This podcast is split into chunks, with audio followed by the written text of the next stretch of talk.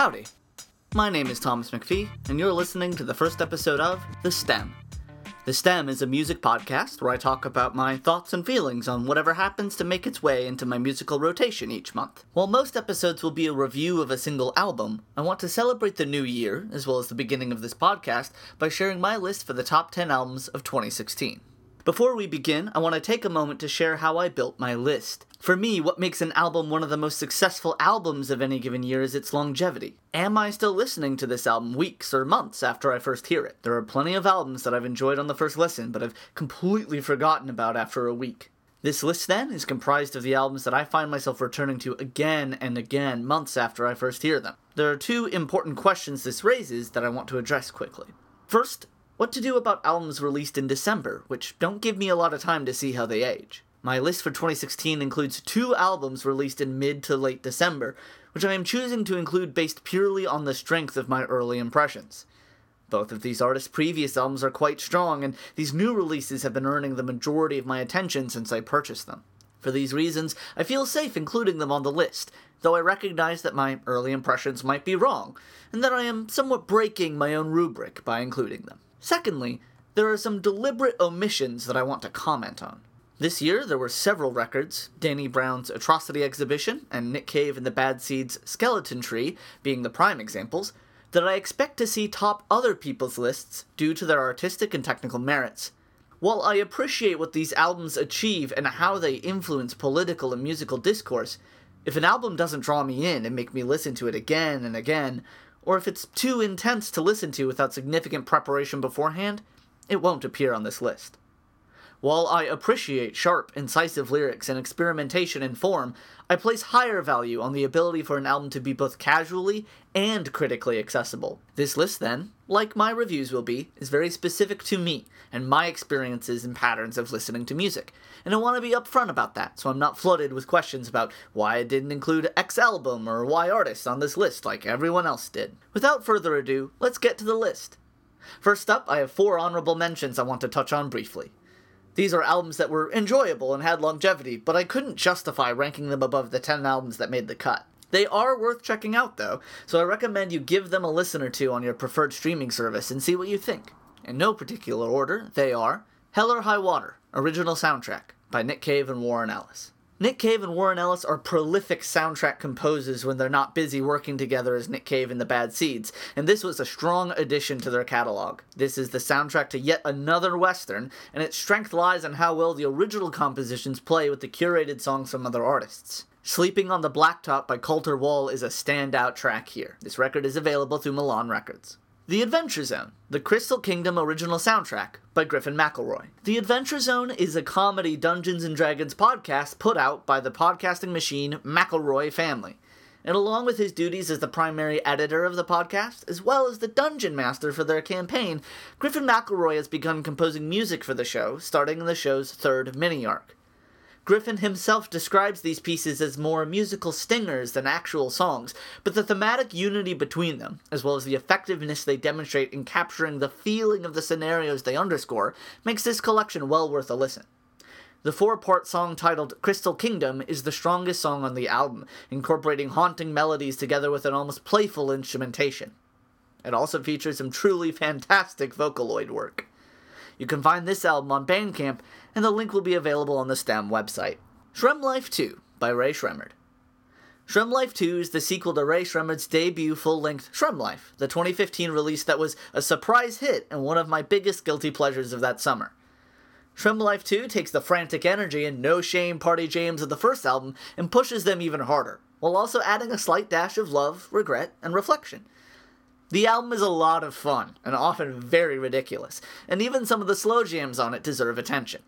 The opener, Start a Party, is a fantastic first track, and does its job of hooking you superbly. It's available on Interscope Records. Now, onto the list proper. Number 10 The Storm by Tech N9ne. Tech N9ne is a Missouri based rapper, and The Storm is the sequel to his 1999 commercial debut, The Calm Before the Storm. Tech is one of the original co founders of Strange Music, a record label that is an enormous part of Tech's image and rap persona. The Storm, like his previous albums, features dozens of strange music artists, with Krizz Kaliko making a total of seven appearances across the deluxe edition of the album, which equates to a little more than 20% of the entire record. The lyrics here are often typical Tech N9ne fare, which often focuses on the nature of indie rap life, as well as the darker nature of Tech's music, and his love for his strange music crew. I was first introduced to Tech N9ne through his 2015 album Special Effects, which I enjoyed quite a bit, and it prompted me to go into his back catalog and pick up a few of his previous albums. While all of them are lengthy, and all of them tread much of the same lyrical and thematic ground as this record, The Storm to me feels like the ultimate realization of Tech's vision and interests, and as such, it stands as one of his longest albums. While there are a few songs on The Storm that I found myself consistently skipping, a number of them come on the album's second half, which finds itself devoted mostly to featuring songs from his strange music label mates that don't even have tech on them at all, so I'm willing to overlook them in terms of how I rate the album overall. The fact that for an almost two hour long album, I would call a solid hour of it fantastic, with the remaining hour split between good, decent, and a few stinkers, seems like a remarkable achievement that deserves being rewarded. There's something powerful in listening to Tech vault across a myriad of different musical styles provided by his producers, unleashing the full repertoire of his technical rapping ability and hitting catchy, infectious success at such a high rate. Where the album shines, shines the brightest of any album he has put out so far. And even where it fails, it feels like it fails more by comparison to the rest of the album than failing wholesale. While this album is a recent release, it has made up the majority of my listening time since I purchased it, and I can easily imagine continuing to listen to it for the months to come. Number 9 Helter Seltzer by We Are Scientists. My infatuation with We Are Scientists was swift and recent, as I had never heard a song of theirs before summer of 2016, and in the time span of about two or three weeks bought all of their albums and fell in love. Helter Seltzer is the fifth album from this indie pop rock duo, and in many ways it feels like a return to form for me. Their first album, with Love and Squalor, had a drive and energy to it that kept me hooked and kept the album on rotation in my headphones. It was simple without being sparse, and energetic without being exhausting. Brain Thrust Mastery, their sophomore release, incorporated more electronic elements, and while featuring a few strong songs, generally failed to capture the same feeling and energy that excited me about their debut. Then Barbara, their third album, stripped out a lot of the electronic elements, and while it was a slower paced album than their first, something in the melodies and the lyrics captured my attention again. It felt more intentional with its pacing, and you could almost feel the concentration that went into the album, and it paid out in spades. Then TV en Francais came out and was largely disappointing to me.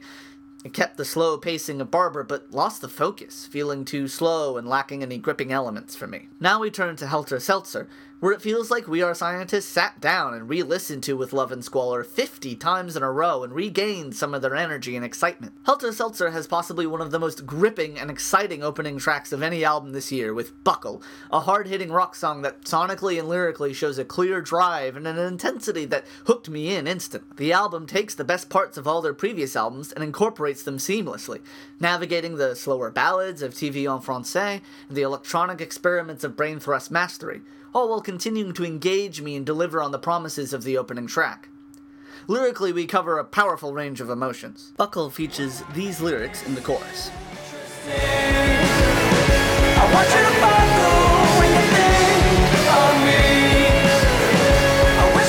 And we end in forgiveness with what I need's anybody's guess. But honestly, I don't expect forgiveness.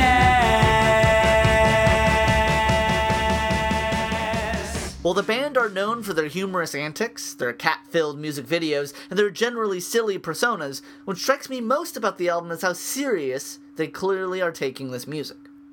It may not all be serious in tone or subject, but the intention and thought brought to this album is clear and it helps make this a truly catchy, eclectic rock album that manages to avoid all pretension and still deliver something heartfelt and powerful. This album is available from the label 100%. Number 8 Dangerous Woman by Ariana Grande. Dangerous Woman is the third full length album by pop superstar Ariana Grande, And for me, it represents the moment that Grande was able to successfully combine all the ingredients in her formula and make a pop album that is so expertly crafted that it engages me critically as well as sonically. While I've always enjoyed pop music, I have found much of it to be fluffy enough or thin enough that it tends to only have about a week to a month's worth of longevity. This album has blown that out of the water, providing new experiences and joys even after seven and a half months of listening. The way Grande weaves her way through the album, from the more classical love ballad Moonlight, past the innuendo rife sex ode Side to Side, and ending with the more down tempo, electronic, and thoughtful Thinking About You, is joyful to listen to, really making you want to get up and dance at every moment. The production is infectious, but provides enough layers and development to keep me from getting sick of it after repeated listens. I'm usually loath to use a word like genius in this context, as it feels like it ties into broken concepts of intellectual superiority in music and high art, low art arguments. But it really feels like Grande is a musical genius on this record. It exceeded all my expectations for how much depth, complexity, and earnestness could be on a pop album, and it made fun feel as important as political discourse. Listening to Ariana sing about sex, love, and complicated relationships on this record feels more relatable, important, and in so many ways empowering than it has on any of her previous records, or on similar pop efforts by other artists. It's also nice to see that the guest list is quite small, so it feels like the mastery of different tones and styles really does come from her musical ability. That said, Ariana uses her guests perfectly. Each song is tailored to complement the featured singer, and yet they all fit in and flow naturally within the course of the album. The Lil Wayne feature Let Me Love You, in particular, is one of the standout tracks for me. Also of particular note are the show tune esque Greedy and the longer, more relatively experimental Knew Better slash Forever Boy. The album is available through the Republic label. Number 7 is a tie. We have Life's What You Make It EP and A Place for Us to Dream both by Placebo. English alternative rock group Placebo have been making music now for 20 years, and the growth and development they've shown over that period is remarkable, and part of the reason they're one of my favorite bands of all time. They've released seven full length studio albums, each with a noticeably different sound and feeling, and yet all their music is held together by the divisive nasal singing of Brian Molko, and the band's music, infused by drugs, sex, and sadness. In a lot of ways, I view Placebo as what would have happened had Depeche Mode picked up guitars rather than synthesizers, and both bands have now spanned a similarly epic length of time for a band to remain relevant, though Depeche Mode do beat out Placebo by a good 10 years. So now that they've been around for a while, it's clear Placebo are thinking hard about where to go next. Their last full length release was the 2013 album Loud Like Love, which was my introduction to the band and stands as possibly their most pop friendly album to date, featuring bright, crisp production. While the sadness that is innate in Placebo's very bones is still present, there's a surprising amount of hope happiness, and just earnest feeling, rather than the darkness and uncertainty of their previous works. Now, three years later, they're looking back at their career and planning the next step forward. This consideration has manifested itself as two releases a short six song EP, which features four new songs and two live performances of their single 20 Years, and a 36 track retrospective slash greatest hits collection, which also includes one or two new songs, as well as finally releasing a couple of singles for the first time on the USA iTunes Store. Thus, while they are old songs, they have been previously unavailable to me, so I will consider them as new for the purposes of including these albums on the list. The new songs across these two albums themselves constitute a short album's worth of material, and they speak to the band's ever changing nature.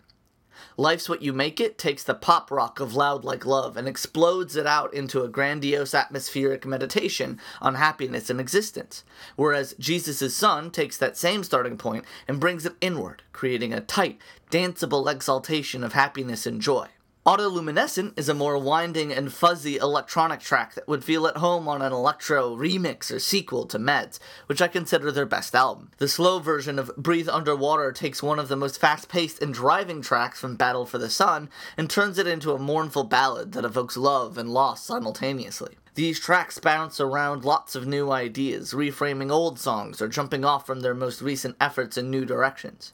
It's worth noting that many of these songs are covers, but I have not ever heard the originals before, and since the band has released an entire album of covers before and incorporates covers into a large part of their identity, I still wanted to call these songs new, in that the covers feel very much like they were still placebo songs at their center. As someone who has been in love with this band since the moment I first heard them, it felt important to me to include these two albums and to mention these songs, as they serve as a neatly wrapped starting point for newcomers to the band, while still challenging all my conceptions of what they're capable of producing. You can find both of these records from Elevator Lady Limited. Number 6, EP1 by FKA Twigs. While the previous entry on this list was a short EP coupled with a few singles from another album, this and the next two entries are all simply short EPs, which I want to quickly unpack here while I have a moment.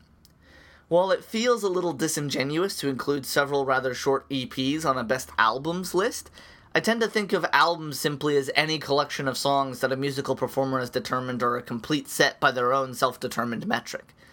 The three EPs included here have such fantastic songs on them and offer such a satisfying musical experience that I see them as having a place on this list and offer something, well, different to many of the quite lengthy full lengths that make up the rest of the list. While I admit there's something of an apples to oranges conversation going on, I think it's worth just celebrating fruit and not getting too strung up on the details. I think it's also important to recognize the role EPs play nowadays, especially for certain artists. FKA Twigs, British alternative electronic ambient singer, has long utilized EPs and shorter musical works in a way I see few artists with her level of fame and appeal do.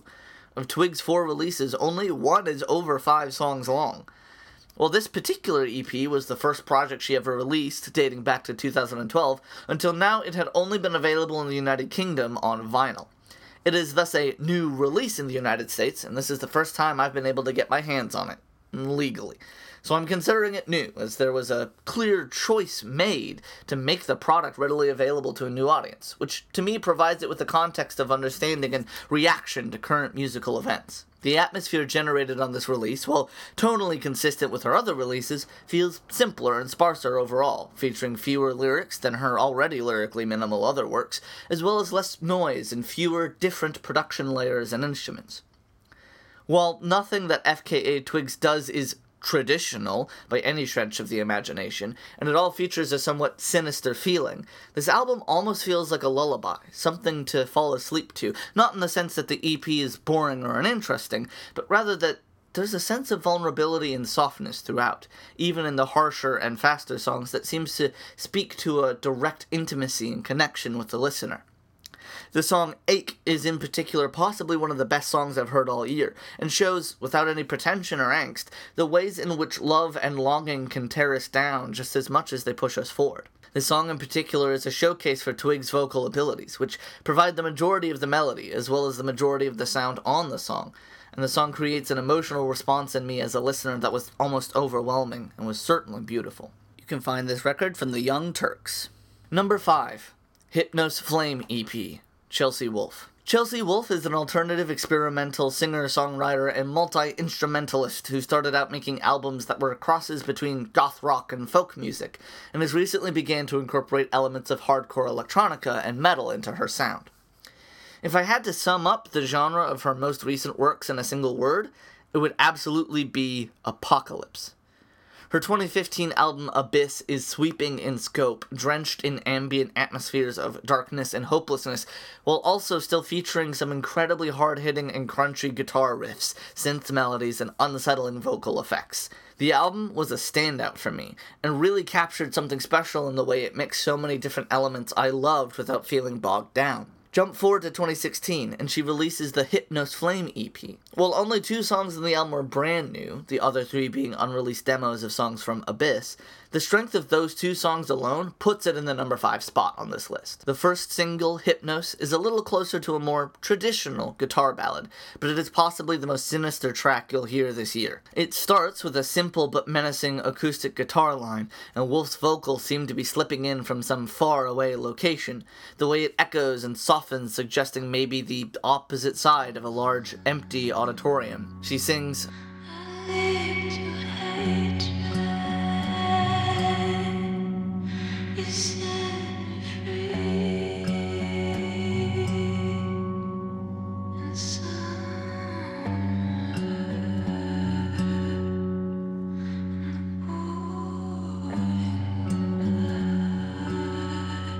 Then the melody line shifts, adding a simple extra layer of complication and turning into a song for a loved one, more intimate and kind.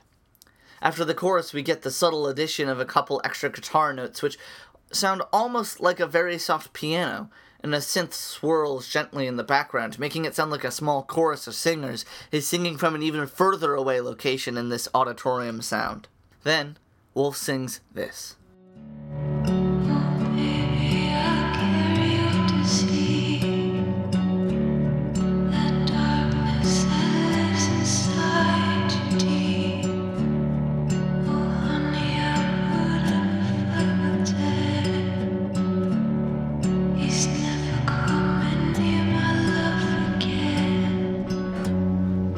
Next track, Flame, moves a little more swiftly, featuring a more driven guitar line. Wolfe's voice is front and center, singing right next to you and reverberating all around the sonic space as she sings about running west and chasing the sun, defying everything that has failed her and an unknown other in their relationship thus far. The demos that are also on the EP are interesting and vary widely in how they differ from their counterpart takes that made the cut on the album. Grey Days and Survive feel quite close to the album versions, but feature subtle shifts in production and pacing, which reveal something interesting about the recording process, providing a window into Chelsea's mind about what these two tracks needed in order to feel complete to her. Simple Death, on the other hand, is starkly different in demo form, featuring an almost entirely different instrumentation, a much slower tempo, and more elaborate supporting vocal work. Like many of the EPs and albums on this list, this collection plays with the idea of new and how those kinds of arguments influence what we allow on our end of the year best of lists. But based on the strength of the two new songs, as well as the way in which the demos offer something tangible about the perspective and process of the artist, I think this was an incredibly strong offering that deepened and pushed forward Wolfe's artistry and music. This EP is available from Sargent House. Number 4 Ritual Spirit EP by Massive Attack. Massive Attack are a DJ duo trip hop group from the United Kingdom that have been around for almost 30 years, mostly consisting of Robert Del Naja, or 3D, and Grant Marshall, or Daddy G. Ritual Spirit is the first new release from Massive Attack in a few years, and it feels like a strong departure from their last full length album, Heligoland. Whereas Heligoland was a grander, more cinematic album, with moments of love and hope, Ritual Spirit is a tight, frantic, and desolate collection of songs. The opening track, Dead Editors, is a blitzy hip hop track with a haunting, synthetic, and dirty beat.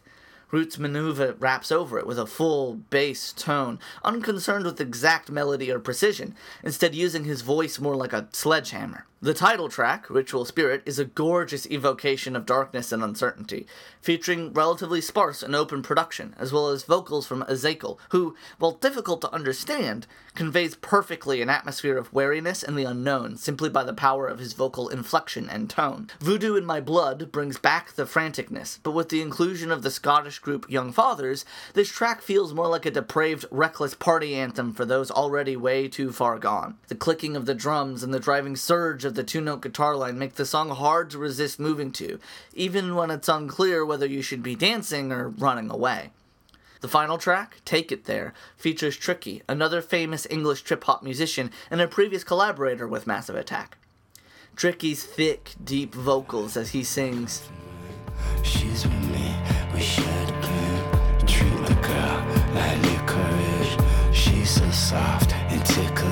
Over the simple, repetitive, but almost hopeless beat is hypnotizing. The thumping of a morose, repeated piano note plays as the track seems to almost drag itself forward. This is the song for the end of the night, when all the energy has been spent, all hope lost, and the listener must simply lay down and wait for whatever comes next. Together, the four tracks provide a compelling and engaging arc over their 18 minutes, and while it's undeniable that this is Massive Attack, there's something in these tracks that feels new, reinvigorated, and makes me hopeful for a new record sometime in 2017. You can find Ritual Spirit on Virgin Records. Number 3 Strange Little Birds by Garbage. Garbage are another older band that has come together to produce new work, the previous release from Garbage being from 2012. In my opinion, this is the most interesting work put out by the band, and to me represents the most successful attempt at their self stated goal of, quote, taking pop music and making it as horrible sounding as we can. Which is not to say that this album doesn't sound good or plays too much with sonic dissonance. This is by and large a harmonic and easily accessible piece. However, it's clear that the band is pulling from pop influences and sensibilities, and then twisting them into these eclectic electro grunge rock songs. Many of the songs, including the album's opener Sometimes, feature heavy synth work and have a kind of otherworldly quality. But other tracks, like Empty, feel much more like traditional rock songs, and the balance on the album between all these different ideas and sounds is both successful and energizing. Most of the tracks of the album hit the 5 to 6 minute mark, and there's something cinematic and luxurious in listening to them, as the space they take allow each of these tracks to grow and evolve as the seconds tick on. While there are a few exceptions, the overall tone of the album is quite dour, telling stories about doomed love, fights to stay alive, and the ways in which we self sabotage in our own foolishness. From the final track on the album and my personal favorite, Amends, we have these lyrics.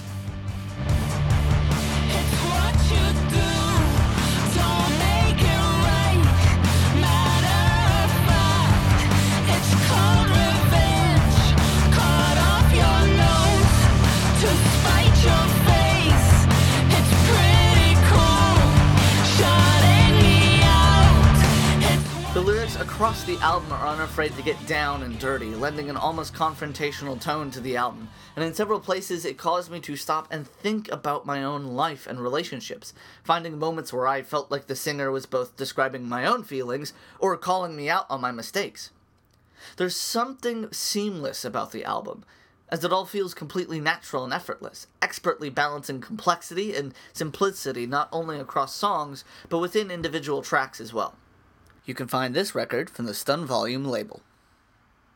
Number 2 Northern Lights by Allan Kingdom. Allan Kingdom is a Canadian rapper based out of St. Paul, Minnesota, who you may know for his work as part of The Standard with Spooky Black, Bobby Raps, and Siam, or for his feature on the Kanye West single All Day. While the Twin Cities have been known for a while for their indie rap scene, Allan represents the indie indie rap scene of Minnesota, not quite achieving the level of notice and acclaim as groups like Atmosphere and Brother Ali. This album, though, should be the first step in Kingdom receiving that level of attention, as it's a smart, sharply put together collection of songs exploring love and lies, while expertly capturing a sonic representation of the winter up north. Kingdom is both a successful rapper and singer effortlessly moving from one to the other. The song Interruption is possibly the only track that features almost no singing, and it comes across as an incredibly intimate and honest foray into the real Allan Kingdom, as he gives us scenes from his life, including countless journeys across buses to spend time with a lover. He raps, I'm vulnerable, vulnerable. So laugh it up, laugh it up. The son of some immigrants, about to send them like Africa. You made me some dinner. I said my debit was acting up. My wallet got lost, but we both knew that I ain't had enough. Nah, uh. If you gon' live it, then get it. You get it, then no need to chatter. His lyrics play around punchy and punny one liners, captivating stories, and a more reserved and cautious version of the braggadocio rap that is all too common nowadays. The hardest hitting and fiercest songs on the album, Northern Lights and Go Fish, are all about love and relationships, documenting his struggle to communicate his attraction towards and maintain the attentions of those he sees himself being with. Kingdom is able to take the mundane or cliched aspects of life and culture and transform it into something larger and more complex. The production across the album is glossy and electronic, adding a brightness to even the darkest of the songs, but it never feels so bright or cheery that it becomes saccharine. Each song deepens our understanding of the person behind the mic, and he has curated his features wisely, allowing each guest singer or rapper to feel perfectly at home in the song they are brought in on. What at first may seem like a foolishly simple album is instead, I think, incredibly earnest. Kingdom is comfortable telling you the truth of how he feels, the struggle of his romantic entanglements, and he's unashamed in putting himself out there on this record, flaws and all. This level of honesty is charming and enticing, and rewards multiple listens.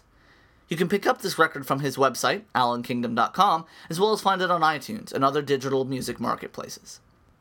Number 1 Nocturnal Masquerade by Toothgrinder. Tooth Grinder are a New Jersey based metal outfit, and Nocturnal Masquerade is their first full length release, and with it they have firmly cemented themselves as a band to doggedly watch over the coming years. This record is simply, purely brutal in a way that I've rarely seen be so accessible and engrossing. Lead singer Justin Matthews' ability to growl, scream, and sing, each with equal precision and mastery on every single song, creates the perfect album for those whose interest in metal is limited by your tolerance for harsh vocals. This is not to say the album isn't heavy. The vast majority of most songs feature harsh, shouted vocals, but Matthews lends them a melodic quality that soothes simultaneously as it pummels. This is also to say nothing of the instrumentation, which utilizes nasty, hard hitting drums and urgent guitar and bass riffs that complement the aggressive musical melodies and harmonies in the back. Where other metal bands revel in making their entire sonic palette a fuzzy, discordant, atonal mess of sludge, Toothgrinder cut through that notion with a surgical precision, bringing just enough fuzz and a wallop to pack a punch, but never pushing so hard as to lose focus on the trajectory of the songs and the melodies that lie in their center. These songs are incredibly layered. Not in the sense that they feature dozens and dozens of different instruments and different musical motifs or lines, but rather that they are similar to a painstakingly plotted novel. Each component of the song has a specific purpose and has been matched with the parts around it, creating subharmonies and subrhythms that only reveal themselves after repeated listens. There are no simple tracks here, but it never feels overwhelming. Each song readily provides a through line to follow and grab onto for your first listen, then trusts you to explore around the room each time afterwards until you realize just how much work must have gone into every single one of these songs. With the exception of the fourth song, I Lie in Rain, which admittedly is still pretty heavy and has a strong pace to it, especially in its second half, this album does not stop or slow down ever. It is 42 minutes of constant, brutal propulsion that does not let up, but simply changes forms and pushes you from a different angle. Normally, I would find something so relentless exhausting or repetitive, but instead, the album makes me just want to go jogging the whole time, constantly feeding me energy and new ideas to keep me going. Diamonds for Gold, which features vocals from Periphery singer Spencer Sotelo, showcases more stripped and bare guitar lines during its verses, removing the fuzz and punch that then comes full force during its choruses. This kind of willingness to mix and interplay with different tonal qualities and instrumentation, even within single songs, helps keep the album surprising and engaging for every second. My favorite track, Blue, is a clear love letter to Meshuggah, but still feels entirely at home within the album, and more importantly, like a Toothgrinder song. The beat drops on this track are gut wrenching and demand a headbang from even the most staunchly non metal listeners.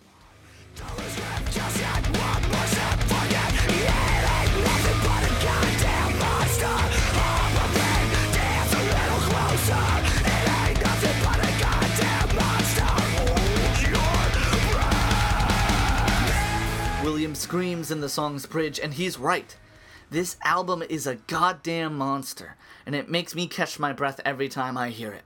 The most moving and almost shocking musical moment on this album is the two song pair Dejection Despondency into Schizophrenic Jubilee.